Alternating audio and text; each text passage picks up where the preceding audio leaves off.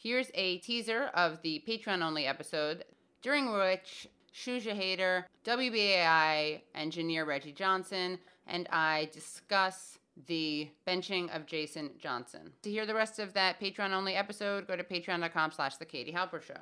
Dr. Jason Johnson of MSNBC got benched. Don't call us, we call you. Yeah, kind of right. thing. What Johnson said was racist liberal whites seem to love them some Bernie Sanders. The man cares nothing for intersectionality. And I don't care how many people from the island of misfit black girls that you throw out to defend you on a regular basis. You said Reggie. Wow, it's interesting. He said the misfits line because his being benched while no one else has been benched over their comments shows that he's the real misfit. Basically, is Yeah. what you said. Yeah. Ironically enough, that phrase that he coined it, misfit, the island of misfit Black black, girls, girls. Uh, It really shows the the the the the the, the hierarchical um, places that MSNBC and for any so-called uh, liberal media outlet there is because without realizing it, Jason Johnson has set himself up to be the fall guy, to say the most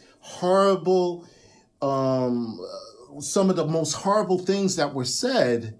There was no guarantee that he would come back once they shelved him. But someone like Chuck Todd, who is on um, Meet the Press and is like is a constant reporter during MSC, MSNBC during the you know daily, you know their places was fine.